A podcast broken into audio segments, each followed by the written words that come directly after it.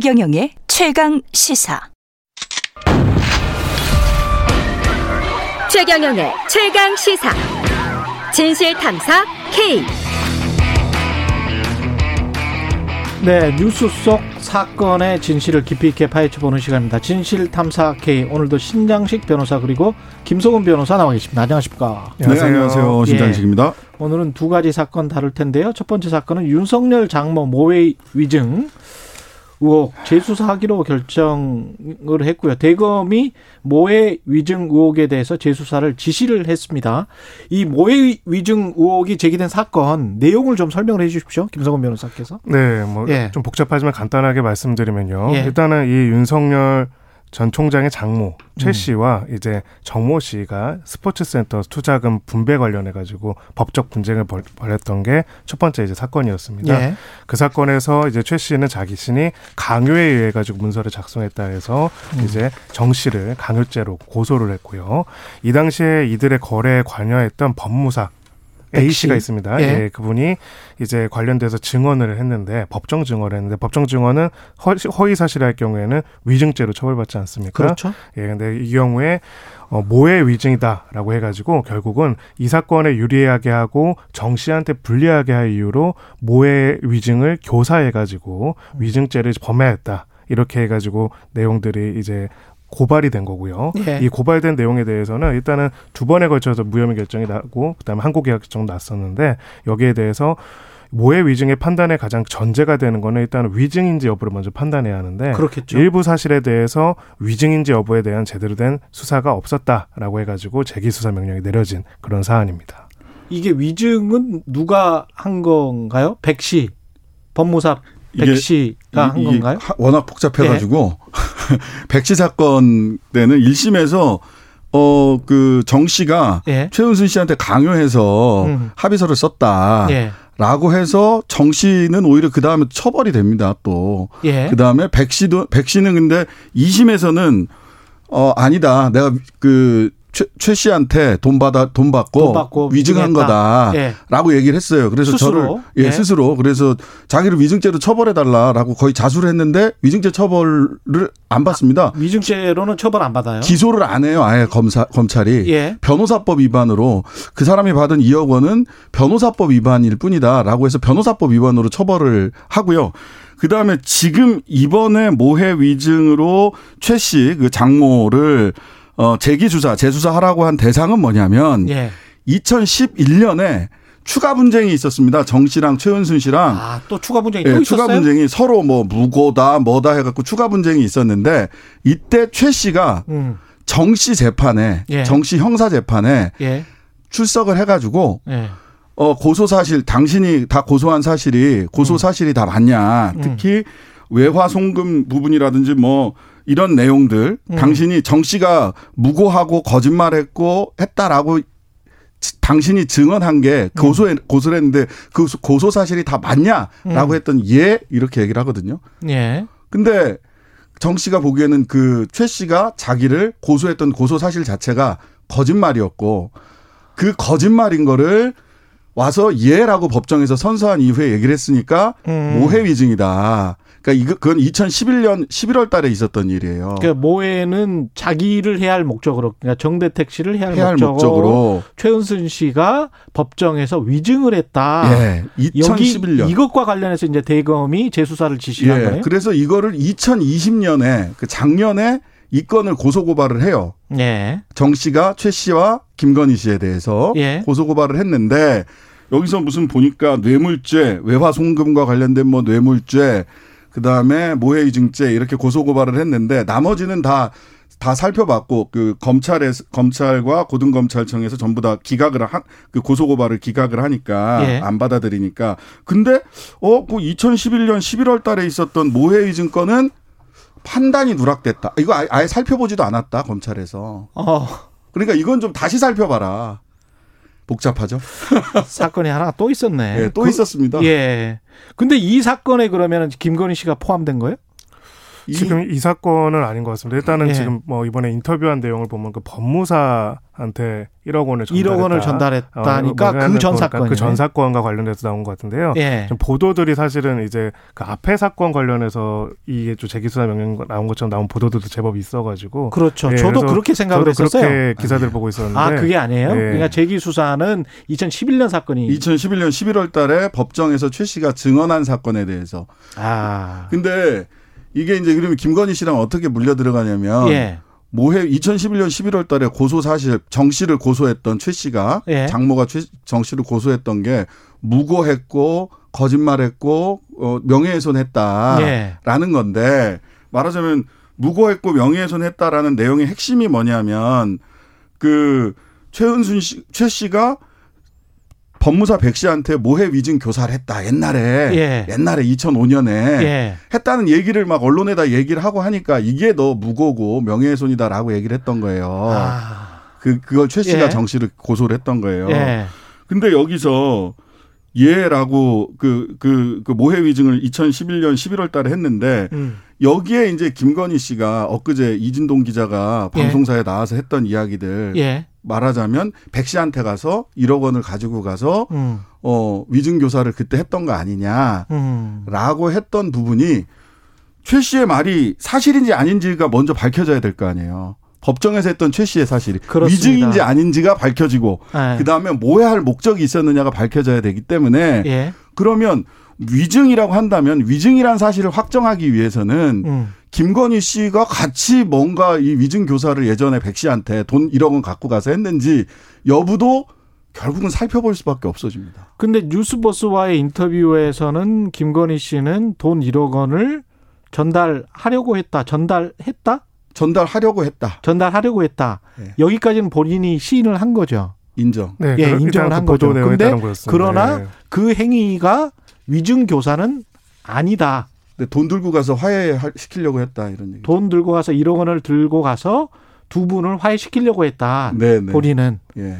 하필이면 증언을 뒤집은 이후에 화해를 시키기 위해서 1억을 들고 갔다라는 아주 묘한 시점이. 이거는 뭐 저 이 법원에서 판단을 좀 받아봐야 되겠네요. 결국은 예. 수사를 해서 예. 아직은 이제 판단이 누락됐다. 수사 자체가 안 됐다. 이 부분은 음. 이라고 했기 때문에 예. 지금 중앙지검에서 다시 판단을 해서 기소 여부를 판단을 해야 되겠죠. 그 야권에서는 대검이 재수사 결정을 이렇게 내린 거 있지 않습니까? 네네. 이게 이제 매우 이례적이다. 너무 정치적인 판단이다. 뭐 이렇게 주장을 하고 있잖아요. 관련해서는 어떻게 보세요? 저는 지금까지 수사가 제대로 안 되고 판단을 누락한 수사가 정치적인 판단이었다라고 아. 거꾸로. 예. 왜, 김, 왜 판단을 안 해요? 예. 판단을 해서 무혐의면 무혐의라고 하고 해야지. 예. 대검에서 보니까 야 이건 판단 안 했어. 고소고발 내용 중에서. 그러니까 변호사법 위반으로만 처벌을 했을 뿐 위증과 관련해서는 전혀 기소도 안 하고 판단 안 했다고 보시는 거네요, 그죠? 고 사건이 예. 있고 요거는 요, 이제 최 씨가 모해 예. 위증을 했다라는 예. 부분에 대해서도 판단하지 판단을 하지 않았다. 예. 예. 김소호 변호사님. 일단 그 예. 앞에 사건의 모해 위증에 대해서는 위증 여부를 판단 안 했으면 문제가 되는 것 같고요. 검찰이 예, 예. 뒤에 2011년 사건 같은 경우에는 음. 말씀하신 것처럼 고소한 내용이 사실이 맞지요, 네라고 했으면 사실은 거기서 판단 근거가 되는 거는 음. 그 고소한 내용 자체가 사실인지, 사실인지 아닌지, 아닌지, 판단이 되고 만약 그게 막 고소한 내용이 다 범죄가 성립이 되거나 혹은 안 된다면은 예. 거기에 따라서 이제 소위 말해서 위증죄 같은 경우에는 자동으로 불인정이 되거든요. 가령 예. 이제 소위 말해서 고소한 내용이 다 사실이다. 음. 문제가 없었다. 근데 그거를 무고로 다시 고소한 내용이 문제가 되는 거다라고 하면은 위증죄 부분은 사실 별도 쟁점은 되지는 않을 수는 있을 것 같아요. 근데 이거는 예. 뭐두 번째 사건에 이제 막그 지금 우리 고소장이나 고발장 보지는 못했잖아요. 근데 예. 그 내용들을 따라가지고 다를 것 같은데 음. 말씀하신 것처럼 우리 고발한 내용이 사실이다라고 했을 경우에 그 고발 내용 자체에 대한 판단이 다른 나머지 판단에 들어가 있으면은 음. 그 부분은 빠질 수는 있는 것 같습니다. 제 생각에는. 그 네. 지금 김건희 씨 논문 표절과 관련해서는 국민대에서 뭐 연구일리 이 조사를 한다고 하는데 법적으로도 이게 문제가 될 수 있습니까? 문제 되죠. 예. 저작권법 위반입니다. 일단. 저작권법 위반. 예. 논문도 저작물인데 타인의 논문을 음, 표절을 했으면. 표절을 했으면 저작권법 음. 위반이 되고요. 예. 그 예전에 표창장 관련해서 조국 조민 뭐 초, 그 표창장 관련해서 이거를 미국에 있는 대학도 업무 방해를 받았다라고 해서 검찰이 아, 기소를, 아, 하니 많이 그랬었죠. 기억합니다. 예. 예. 그러면은 이게 만약 이 되게 재밌는데요. 예. 만약 박사 논문이나 이런 걸 하는데 이 지도 교수들이 예. 논문 표절의 공범이 되느냐 아니면 또는 지도 교수들이 지도 교수들을 속였느냐 속였느냐에 예. 따라서 이제 업무방해 여부도 판단이 될 수는 있어요. 예전 논리대로 하면 사실은 이건 좀, 좀 많이 나간 건데. 그렇네요. 저작권법 위반 부분은 사실은 조금 어, 기소도 가능할 수도 있겠다. 근데 이제 저작권법 위반이 아주 뭐 상업적으로 막 한 게 아니면 막 음. 써먹은 게 아니면 친고죄예요. 원작자가 고소 고발을 해줘야 돼요. 그렇겠습니다. 예, 원작자의 등장 만약에 콘텐츠 진흥원의 무슨 보고서, 무슨 뭐 특허 출원 보고서를 그 그대로 거의 베꼈다. 이, 래도 마찬가지 논리가 성립이 되는 겁니까? 그게 너무 표절이 심하거나 네. 아니면 상업적으로 이용을 했다 라고 하면 친고 고소고발 없어도 됩니다. 아, 근데 보니까 그렇군요. 논문 인용 횟수가 거의 0이던데요. 살펴보니까 그래서 별로 많이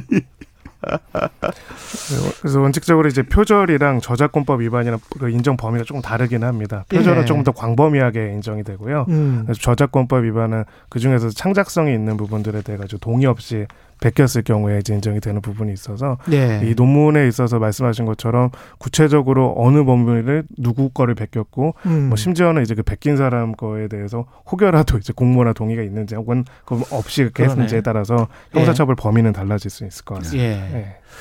성추행 관련해서 사망한 스스로 목숨을 끊은 이중사 사건 관련해서는 이게 중간 수사 결과를 9일 발표를 했는데요.